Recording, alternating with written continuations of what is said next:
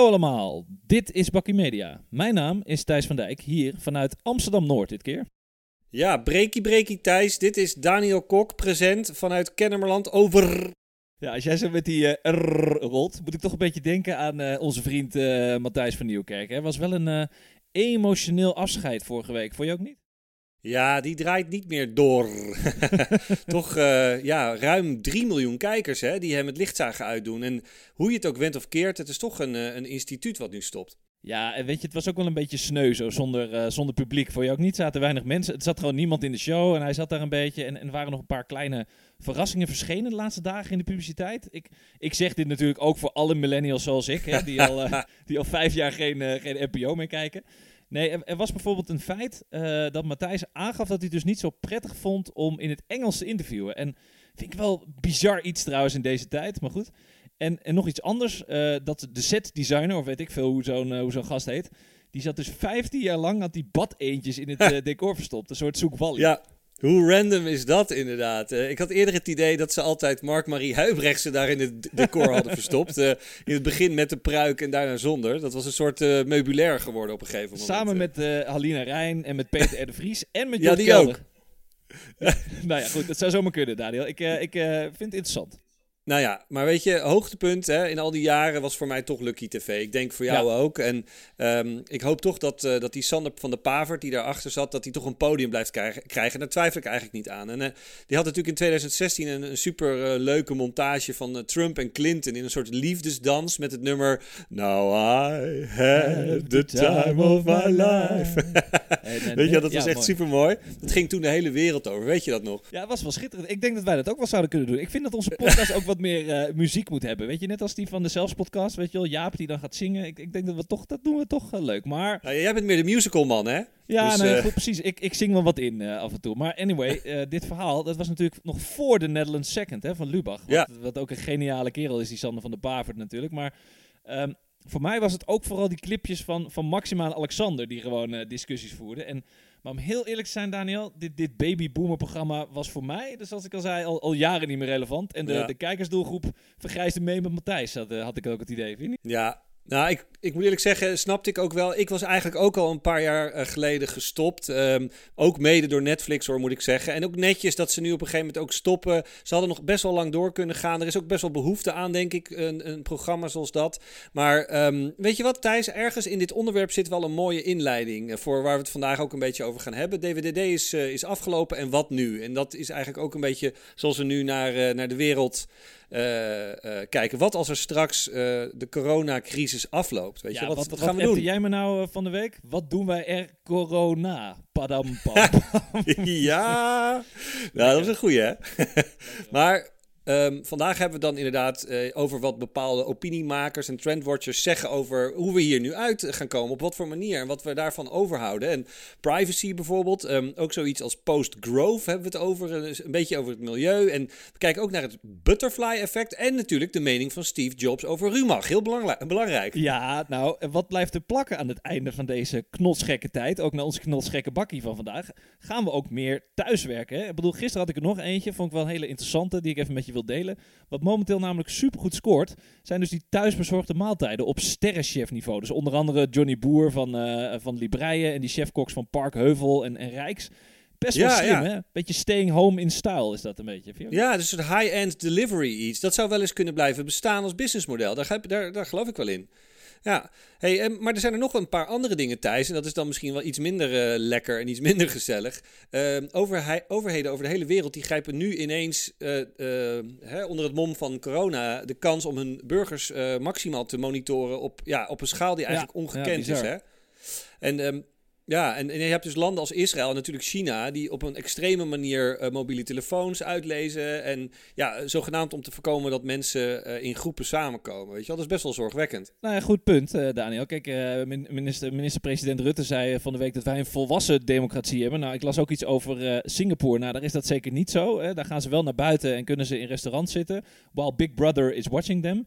Ehm, en in dat kader, om even een bruggetje te slaan, laat ik dat eens doen, is, Ja, is, het, goed eh, is het goed om bijvoorbeeld ook eh, te verwijzen naar een bijzonder artikel van eh, Yuval Noah Harari, de schrijver van onder andere Sapiens, wat ook een aanrader is trouwens ja, in deze Zeker. tijd. die, die zei iets heel interessant een aantal, aantal weken geleden in de Financial Times, toch? Ja, absoluut. Uh, een topverhaal. Het is echt een aanrader. Kijk even in de show notes. Uh, en als je dat uh, artikel uit hebt gelezen, kun je weer een, een hele lijst met termen aan je bullshit bingo dingetje toevoegen. Want um, nou ja, hij kwam met echt een aantal supermooie teksten. Dat absoluut, absoluut goed artikel. Nou, in het kader van we werken thuis, draaien we het eens om. Hè? Definieer ik even de termen van deze week. Of ik gooi ze er even in. Wat te denken van deze twee? De soap police, maar vooral under the skin surveillance. ja, nee, ja, inderdaad. Maar goed, uh, ja, niemand die snapt dit natuurlijk als je dat artikel niet gelezen hebt. Uh, uh, als je teruggaat in de tijd, hè, dan had je de, de KGB in Rusland en die had gewoon echt honderdduizenden mensen. En die liepen met een grijze re regenjas en een gleufhoed, liepen ze dan in, in het westen, liepen ze achter mensen aan. Maakten fotootjes met van die, van die James Bond cameraatjes en ze werkten met data-analyse. Dat was allemaal handwerk, weet je al. Ja, dat is die serie, die serie de, de, de Americans gaat dat erover. En toen, ja. toen daarna kwamen de, de satellieten, toch? Dat was in social ja, media. De, satelliet. Ja, de satellieten was een hele verbetering. En dan konden ze al veel meer mensen in de gaten houden. Maar nog lang niet iedereen, weet je wel. Ik bedoel, als mensen helemaal een gebouw in gingen of ondergronds of in de, in de tram of in de metro. dan werd het wel weer lastiger. Maar anno 2020 gebruiken de Chinezen, maar ook andere overheden, daar hele andere tools voor. Hè? De smartphone hadden we het net al over, die alles registreert, maar die wordt zelf ook geregistreerd. En, maar er is nog meer. En dat is wat, ze, wat hij dus, hè, die um, Harari, die, die noemt dat under the skin surveillance. En vooral in Moskou schijnt dat echt enorm populair te zijn. Ja, ja weet je wat je zegt? Ik, ik las dus ook iets over dat ze uh, dus nu kunnen meten wat de temperatuur is van mijn vinger. Hè? Dus of ik een soort kans heb op corona, of ik verhoging heb. Biometrische uh, monitoring uh, noemen ze dat. En wat, wat zomaar zou kunnen, daar ga ik even doorfilosoferen, is dat de volgende stap zou zijn dat wij allemaal chips, RFID-chips in onze pols krijgen met als excuus dat we dan medisch beter kunnen worden gemonitord. Alles in het kader van de maatschappij. En nu hebben we in elk geval al de soap police, die ik net ook al uh, noemde. Lekker de hele dag met z'n allen onze handen wassen. En persoonlijk denk ik... Moet je gaan Sting denken dan? Ja, lekker gewoon lekker uh, wash, wash your hands clean. In, nou ja, goed. Het is in, in die zin uh, moet ik zeggen dat ik vind dat dit hele coronaverhaal een groot propagandaverhaal is. Uh, dat begint het een beetje te worden. Want het laatste nieuws blijkt te zijn dat de Amerikanen het virus weer met de marine naar China hebben gebracht. Ja, weet je...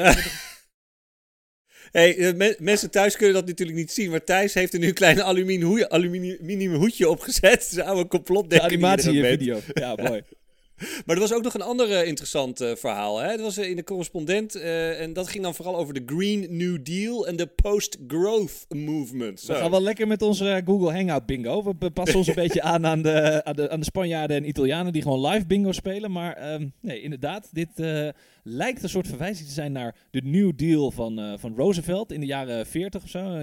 om de recessie uit het slop te trekken. 40, ja. Maar uh, leg jij maar even uit, want het is een beetje jouw tijd. Wat moet ik me hierbij voorstellen? toen ik min 40 was, toen heb ik dat ook meegemaakt. Ja, je hebt dus uh, op, dit, op dit moment heb je Alexandria Ocasio Cortez, een super hippe uh, congresswoman. Ik weet niet precies uit welke staat. New York volgens mij. Echt een millennial. Echt ja, mijn super ding Ja, ja, ja dat is, die, die, vind jij wel leuk. um, en volgens mij is ze momenteel populairder bij links Europa dan überhaupt in de VS. Maar goed. Um, ja, ze staat ook wel bekend um, uh, met haar afkorting, haar acroniem. Dus AOC.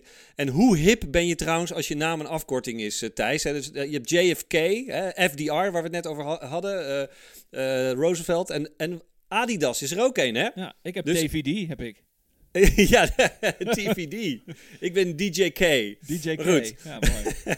Deze AOC heeft dus eh, in Amerika de Green New Deal uh, gelanceerd. Dus een radicaal plan uh, om nou ja, de uitstoot te reduceren. Um, en bij ons in Europa zijn natuurlijk ook uh, vergelijkbare initiatieven gekomen. Um, dit was trouwens allemaal lang voordat corona start hoor. Dus, maar goed, weet je wat je wel zegt? Dit, dit, onderwerp is nu dus wel weer heel actueel, toch? Je leest overal, want, want sinds corona gaat het beter met het klimaat dan ooit. We hadden het in een van ja. onze eerdere bakjes al over. De dolfijnen zwemmen in Venetië. Luchtklimaat is beter. En, en mensen lijken toch voorstander te zijn van zo'n. Uh, die, die, die, die voorstander zijn van de post-growth economy. Uh, krijgen ook een beetje hun zin. Hè? Die, de groei is gestopt. We zitten zo'n beetje al in een wereldwijde, uh, wereldwijde recessie. En al lijkt die wel minder, minder erg te zijn dan van 2008, uh, voorspellen de experts.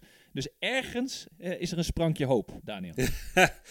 ja, deze aanhangers van, de, van het post-growth gedachtegoed, die, die stellen dus dat we onnodige economische activiteit uh, enorm moeten verminderen, zonder dat we het welzijn van de mensen schaden. Ah, dat mooi. is een beetje het idee. Um, En dat artikel in de correspondent, daar had ik overigens zelf wel ook wel wat vraagtekens bij. Overigens, net als de adformatie, die heeft hier ook uh, eventjes wat commentaar op gegeven. Maar hoe, hoe, bedoel je dat dan? Want voor mij, er, zit toch wel wat in, hè? Kijk, dat, dat voortdurende najagen van winsten en groeien, dat is toch iets waar we met z'n allen over na kunnen denken. Hè? Laat ik even de hippe millennial spelen. Um, kunnen we zo wel doorgaan, is een beetje de vraag. Hè? Keihard de groeiende bevolkingsaantallen. Uh, we worden steeds ouder. Ik bedoel, we zitten nu met, uh, met uh, intensive cares met 80-plussers die we proberen te redden. Terwijl al onze natuurlijke grondstoffen in toenemende mate maar blijven aanspreken. En kijk, in die zin stemt deze situatie tot nadenken. Ik, ik vind het niet heel erg verkeerd. Jij wel? Nou ja, nee, als je het zo zegt, misschien niet. Maar wat deze Jason Hickel vindt en zegt, heeft volgens mij verder helemaal niets met corona te maken. Dit is wat hij altijd al vond en waar hij zijn boterham mee verdient, uh, zeg maar. Uh. Maar dat, dat, is toch, dat is op zich toch helemaal prima, toch? Is er niks mis ja, nou ja, weet je, dat is ook prima. Uh, en hij heeft ook bepaalde punten waar ik denk ik heel veel mensen het mee eens zijn.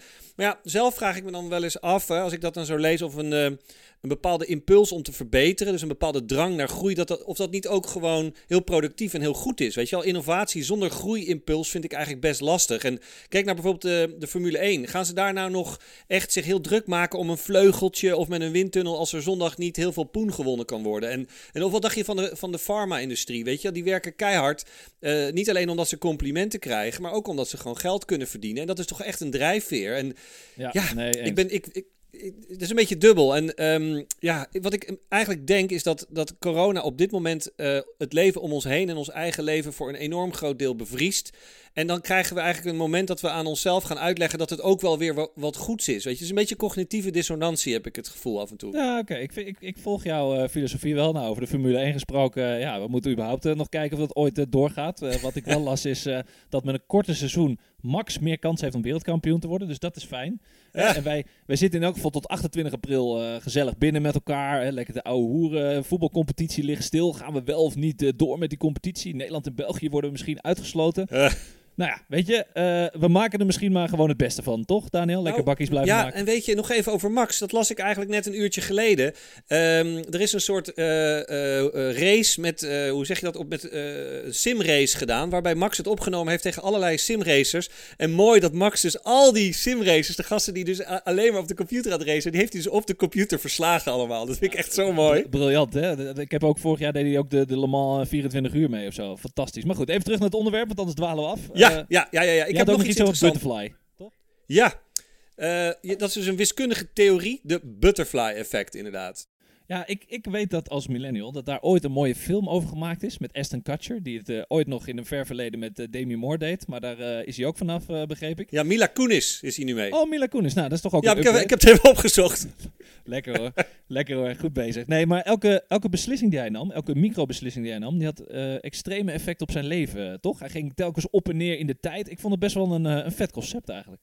Ja, nou ja, weet je, de film was natuurlijk geen uh, wetenschap, maar pakte wel de essentie van de butterfly effect. Hè? En waarbij ze zeggen dat als een vlinder aan de ene kant van de wereld zijn vleugels slaat, dat aan de andere kant van de wereld een uh, orkaan ontstaat. Hè? Weet je, dat is gewoon oh, mooi. Uh, een theoretisch experiment. En deze wiskundige theorie die stelt verder dat bij ja, grote systemen of ecosystemen die normaal een geleidelijke ontwikkeling hebben, door kleine verschuivingen, dat er plots volkomen onvoorspelbaar en chaotische gedrag en situaties ontstaan. Net als wij eigenlijk nu, zeg maar. Ja, ja en, en goed, in de wiskunde spreekt men dus over uh, chaotische, catastrofale veranderingen, Thijs. En zulke veranderingen hebben een eigen dynamiek en zijn niet te beheersen, zijn wel te herkennen.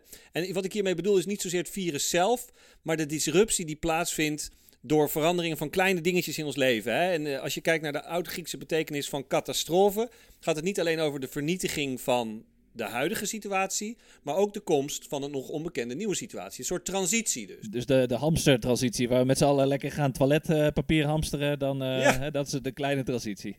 Maar goed, dus nou, precies. Als, als ik jou goed begrijp, hè, dan is het volgens deze theorie te, te beredeneren waar zo'n chaos of catastrofe uiteindelijk toe leidt. Wat zijn dan die kleine veranderingen? Dus jij zegt er eigenlijk van, gaan we dan straks met z'n allen in het tempo van ons leven lekker omlaag? Gaan we onthaasten met z'n allen yoga, meditatie?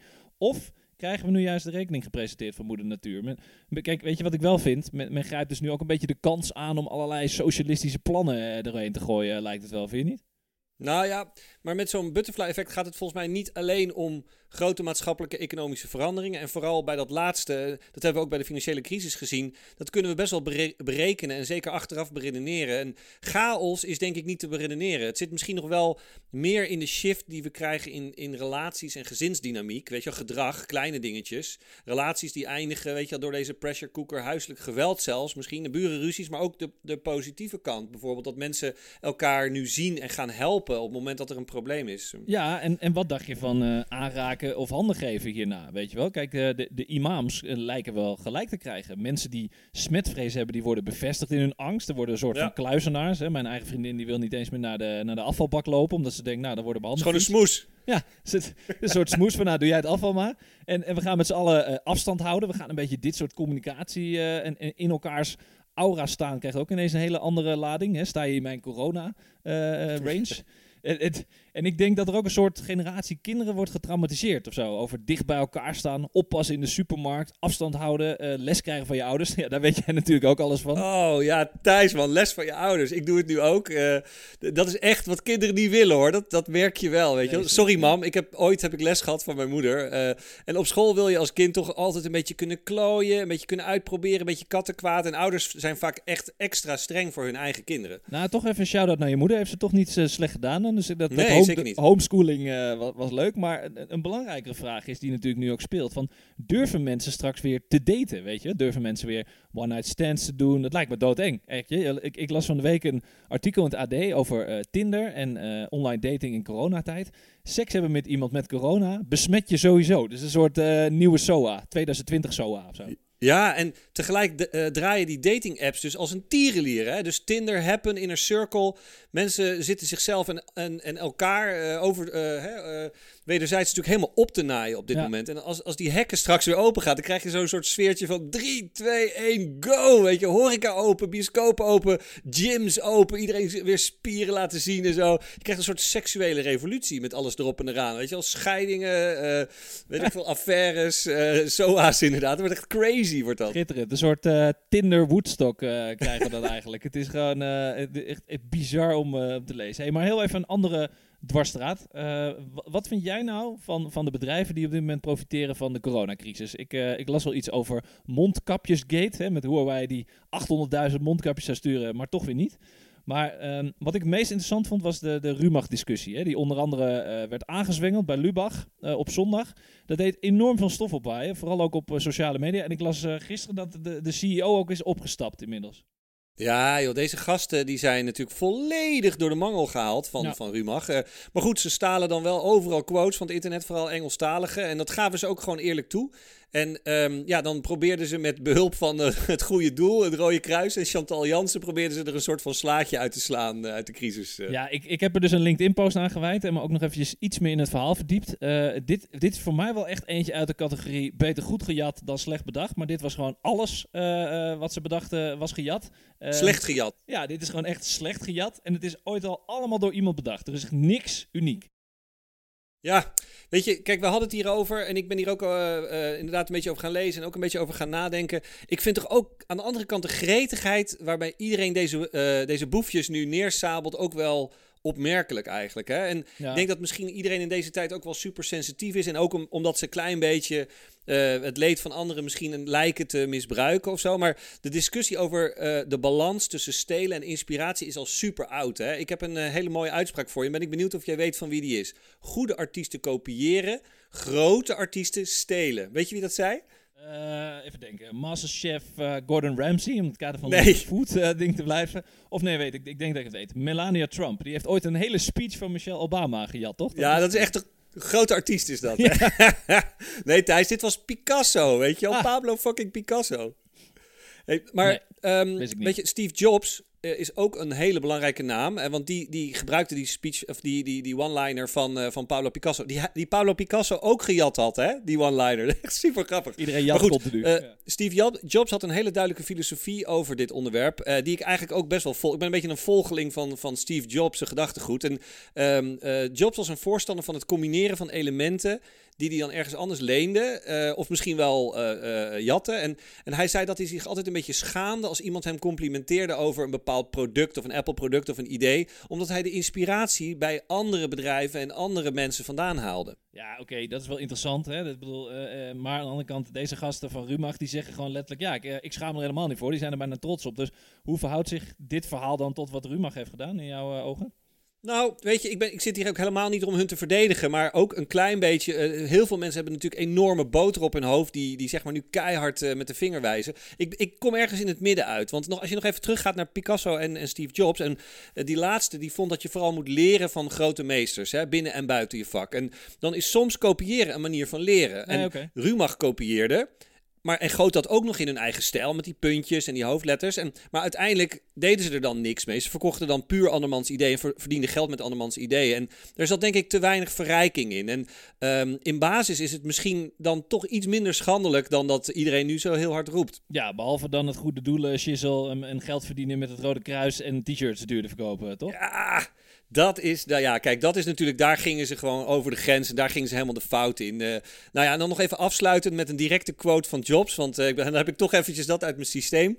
Uh, hij zegt, uiteindelijk komt het neer op smaak. Het komt erop neer dat je probeert jezelf bloot te stellen aan de beste dingen die mensen hebben gedaan. En, de, en die dingen vervolgens proberen over te brengen in datgene wat jij doet. Nou, oké, okay, prima. Weet je, daar kan ik me wel in vinden. Ik bedoel, maar laten we nu even voor de vorm van deze prachtige aflevering dit even positief afsluiten met een blik op de toekomst. Dus dat wij ook ja. eventjes kijken van, nou, onze mediapartner Adformatie publiceerde deze week een artikel met 13 verschillende visies op de toekomst. Nou, die kun je op je gemak zelf gaan lezen, staan in de show notes. Want als ik daaraan uh, ga wijden, zijn we over drie uur nog niet klaar.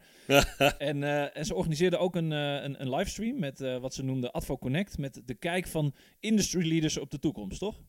Ja, ja, heb ik gezien. En daar had uh, Victor Knaap van Media Monks uh, ook een stevig betoog dat er oorlog was in de industrie. En dat, uh, dat had hij volgens mij een beetje overgenomen van Martin Sorrell, die daarbij ja, baas, Head Age ja. ook nog iets over riep. Um, maar goed, ja, ik vind dat bullshit. Het is helemaal geen oorlog. We zitten gewoon in een crisis, joh. Dus ik, ik was het daar niet helemaal mee eens. Ja, misschien voelt het voor, voor Victor als oorlog. Ik bedoel, en jij gelooft meer in het kader van Victor de V-shape recessie, toch? Ja, dat stond ook in dat Martin Sorrell stuk. De V-shape uh, recessie. Dat had Aart Lensink, uh, die, die had dat gepost. Ja. Uh, ja, daar ging ik wel een beetje op aan.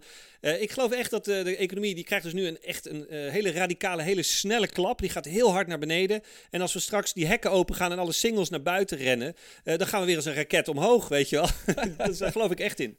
Hey Daniel, ons hek gaat trouwens ook dicht, want oh, mijn eierwekker gaat af. Mijn vriendin is beneden, dus ik moet pannenkoeken gaan bakken. Hey, dit was Bakkie Media weer voor vandaag. Uh, wij gaan lekker verder met thuiswerken, thuis workouts doen en uh, thuis bakkies opnemen. Deze aflevering is zoals gebruikelijk te beluisteren via Spotify, Soundcloud en Apple Podcast. En ook terug te vinden op de platformen van onze mediapartners, De Ondernemer en Adformatie. Volg ons, like ons en laat berichtjes achter op onze social media kanalen. Via Twitter kan dat op @bakkiemedia, via Instagram op @bakkiemediapodcast en ook op Facebook zijn we natuurlijk nog steeds te vinden voor onze moeders en familie. Tot volgende week.